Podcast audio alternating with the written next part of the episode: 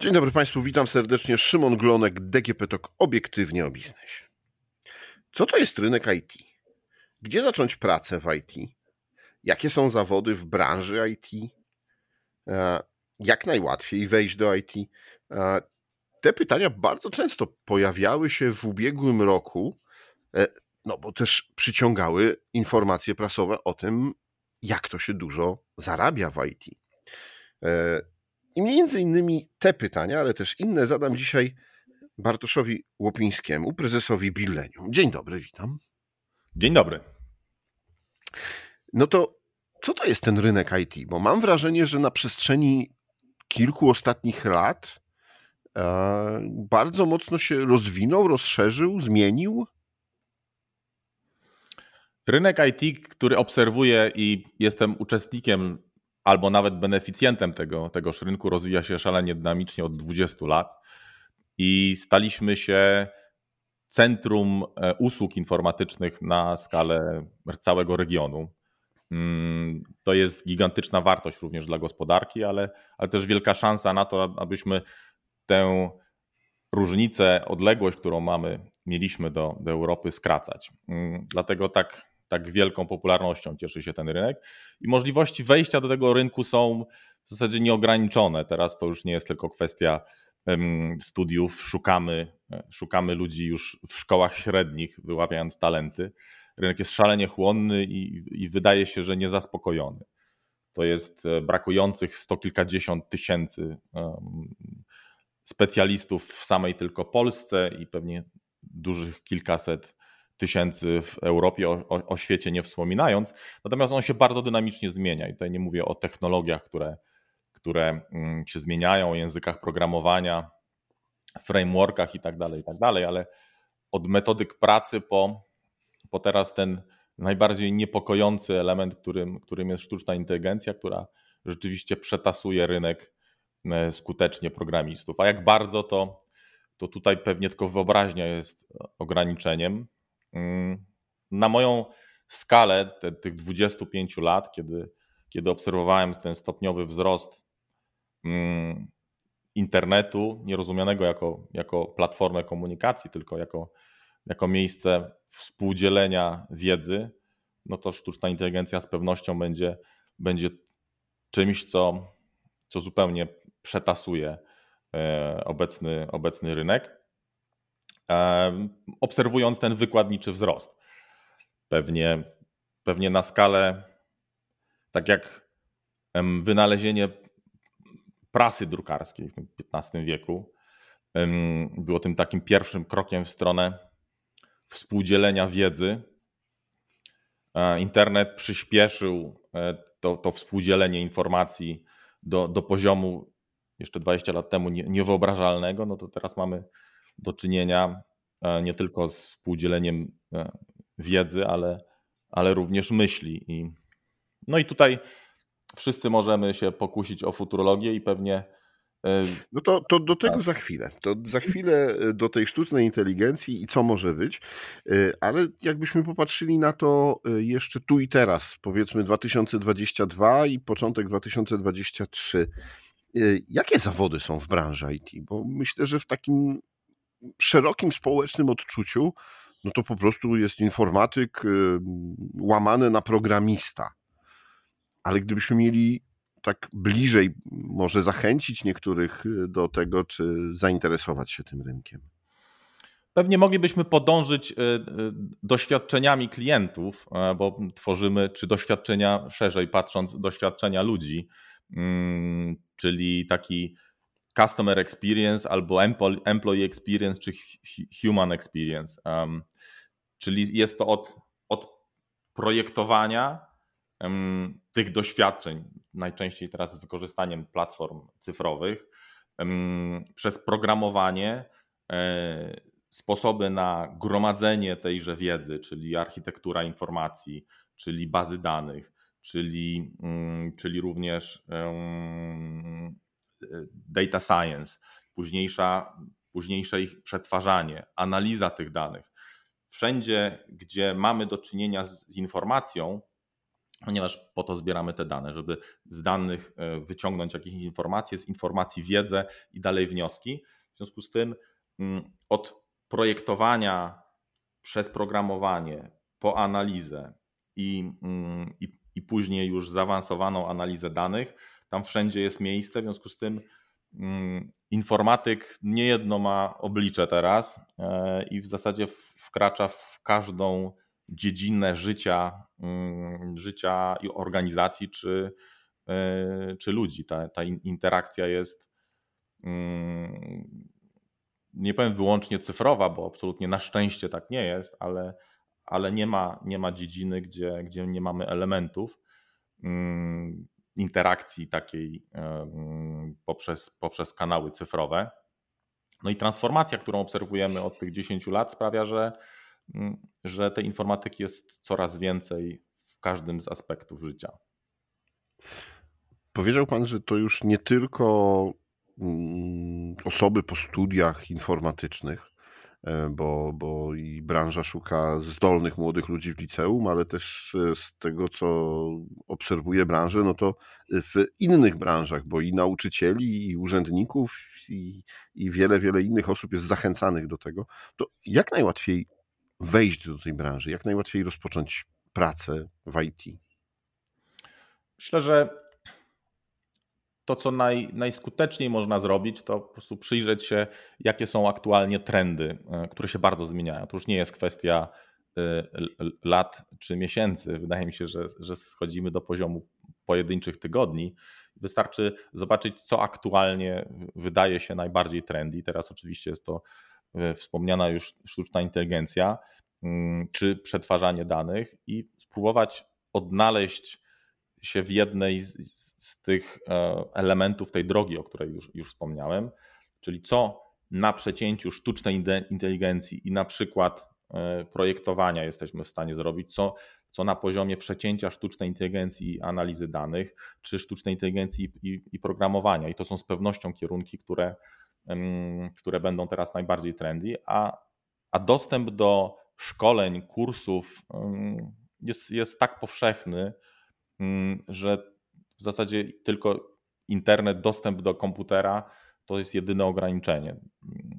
Myślę, że każdy, kto chciałby wejść do, do tej branży, niezależnie od, od wieku, wydaje mi się, że oczywiście mówimy tutaj o, o wieku produkcyjnym, ale wydaje mi się, że Mm, to, co jest pewne, to zmiana, która, która będzie stałym elementem naszego życia i, i przebranżowienie wydaje się, że coraz w większym stopniu czeka, czeka nas wszystkich. No, całe społeczeństwo będzie musiało się z tym pogodzić, czy stawić temu czoła.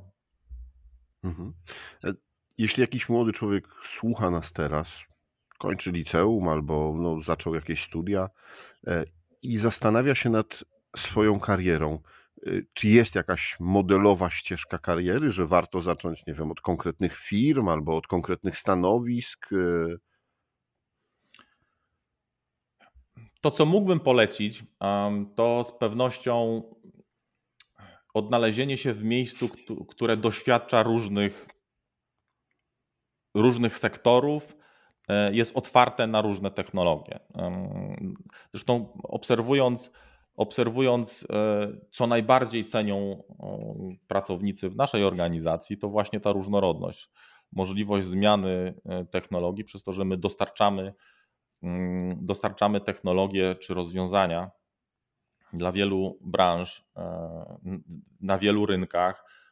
Jesteśmy obecni nie tylko w Polsce, ale jesteśmy dostępni na kilku kontynentach, w związku z tym wiemy, co się dzieje w Azji, wiemy, co się dzieje w Ameryce Północnej, w związku z tym mamy dobry przegląd tego, co, co się dzieje i tego szukają, szukają młodzi adepci y, informatyki. To przede wszystkim możliwość uczenia się y, i to stawiają na pierwszym miejscu, co jest z pewnością chwalebne, dlatego że tylko podążanie za, e, za tymi trendami sprawi, że że jesteśmy w stanie odnaleźć własną drogę.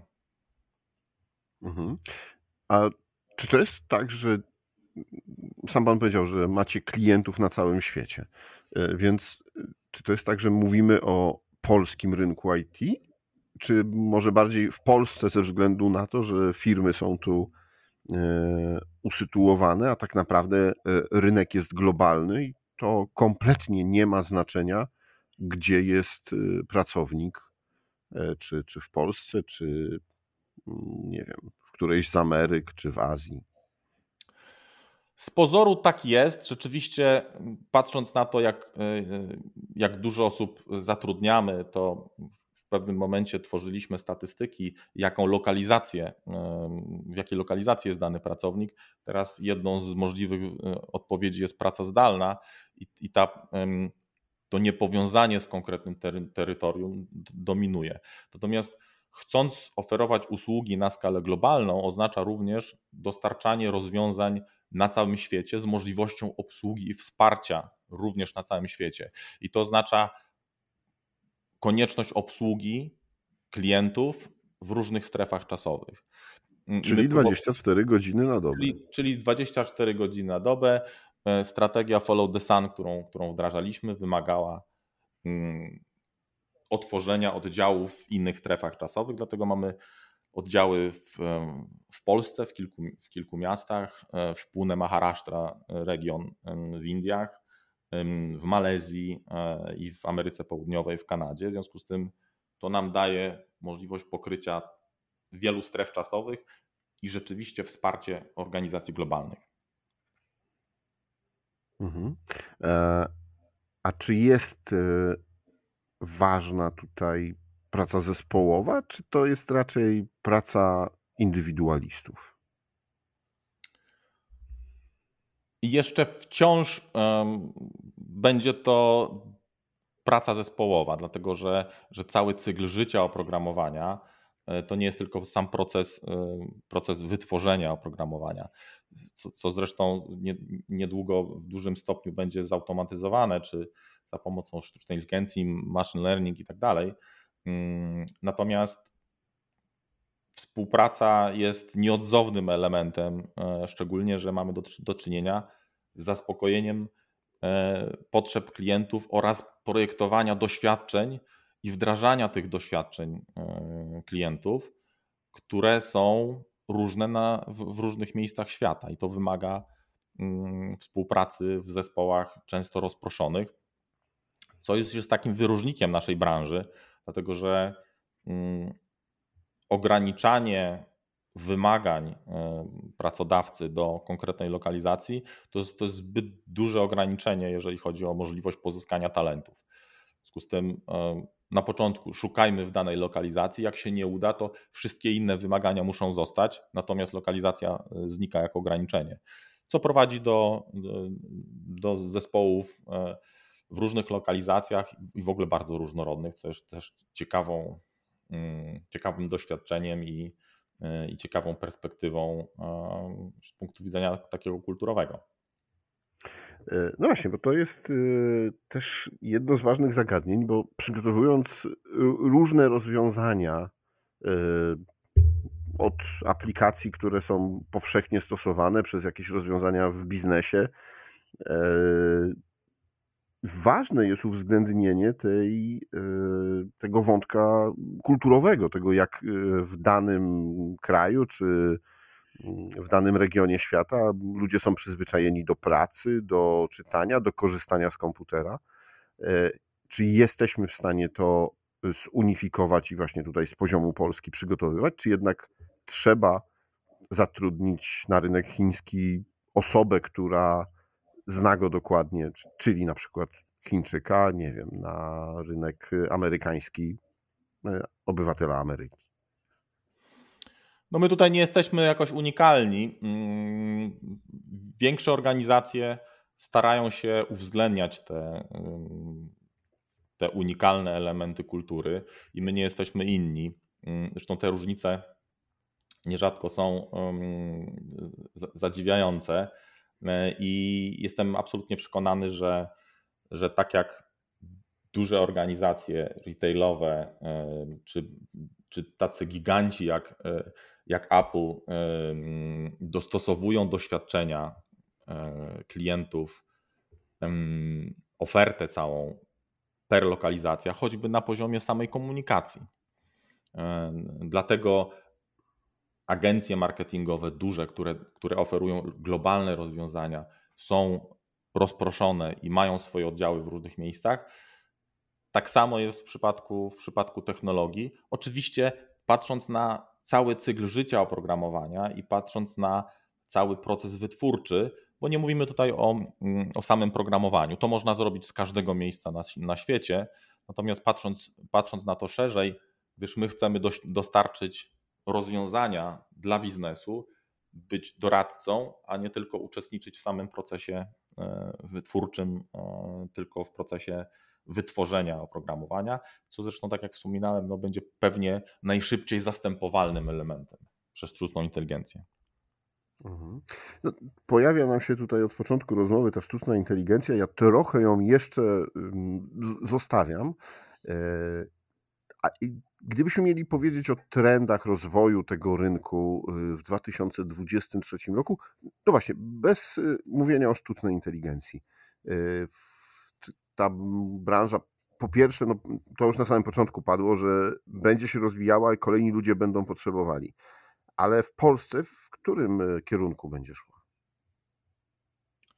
Myślę, że trend się utrzyma. Z dokładnością do, do tego o czym teraz mam nie mówić, to nie oznacza, że zamilknę i, i nie, nie, nie wspomnę. Mm, natomiast bardzo dużo e, zmian dzieje się w obszarze tak zwanym low code czy no code, ponieważ powstały platformy, które ułatwiają wytwarzanie oprogramowania bez znajomości E, programowania na takim niższym poziomie. I nie mówię tutaj o językach niskiego poziomu jak COBOL czy, czy wręcz języki nieobiektowe, tylko, tylko ten, ta ostatnia mila od projektu do działającej e, aplikacji bardzo się skrócił i to udostępniają platformy chmurowe. W związku z tym ta transformacja, która cały czas e, nabiera tempa, sprawia, że że jesteśmy w stanie jeszcze więcej oprogramowania wytworzyć, jeszcze mniej e, kompetentnymi czy wykształconymi osobami w zakresie, w zakresie programowania, co jest dobre, patrząc na to, jak, jak bardzo nam brakuje tych programistów. Także to z pewnością będzie, będzie trend e, w, w najbliższym czasie. Kolejne wyzwanie, które przed nami stoi, to z pewnością cyberbezpieczeństwo Mm, które no jest tym, tym większym wyzwaniem mm, właśnie w globalnym świecie, e, w świecie pełnym niepokoju, gdzie, e, gdzie cyberataki stają się mm, no, powszechnie stosowaną bronią, e, która w skomputeryzowanym, scyfrowanym świecie no, jest tym bardziej niebezpieczna. W związku z tym podejrzewam, że to w połączeniu jeszcze z IoT, Mm, czy, czy tam Internet of, of Things, e, to jest, to jest właśnie mm, kierunek, w którym podąża świat, moim zdaniem. No to przejdźmy do tej sztucznej inteligencji. Ja wiem, że to jest taki temat, który strasznie elektryzuje, e, szczególnie teraz, e, wszystkich, a związanych z branżą najbardziej. A ja bym się zastanowił, czy to nie jest zagrożenie dla tej branży? Czy to nie jest tak, że programiści w takiej masowej skali przestaną być potrzebni? No bo program napisze sztuczna inteligencja. Rzeczywiście może się okazać, że programista, jakiego znamy, zniknie y, z powierzchni y, rynku pracy. Natomiast sam proces wytwórczy tak jak powiedziałem, to jest jeden, jeden z elementów. Podejrzewam, że będziemy szli w stronę, na początku to będzie design by human, że będziemy szczycili się tym, że coś zostało zaprojektowane jednak przez, przez człowieka, nie jest to zupełnie mm, odczłowieczone. Potem pewnie przejdziemy do momentu, kiedy będzie approved by human, czyli będzie to jakoś weryfikowane, nadzorowane, aż w końcu testowane na człowieku będzie tym, tym label, e, który, który będzie gwarancją tego, że został, zostało to przystosowane właśnie dla ludzi. Mm, jak każda ewolucja, choć mam wrażenie, że tu mamy jednak w większym stopniu do czynienia z rewolucją, e, ma drugą stronę medalu. I to, że koszt energii i pracy zmniejsza się, czy, wręcz dąży do zera w tym, w tym wypadku,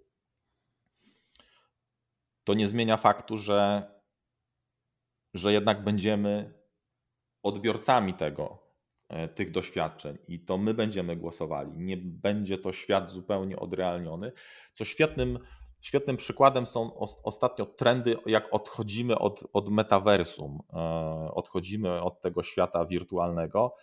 Mm, wycofują się giganci e, technologiczni, bo problem Facebooka już jest bardzo mocno roztrząsany.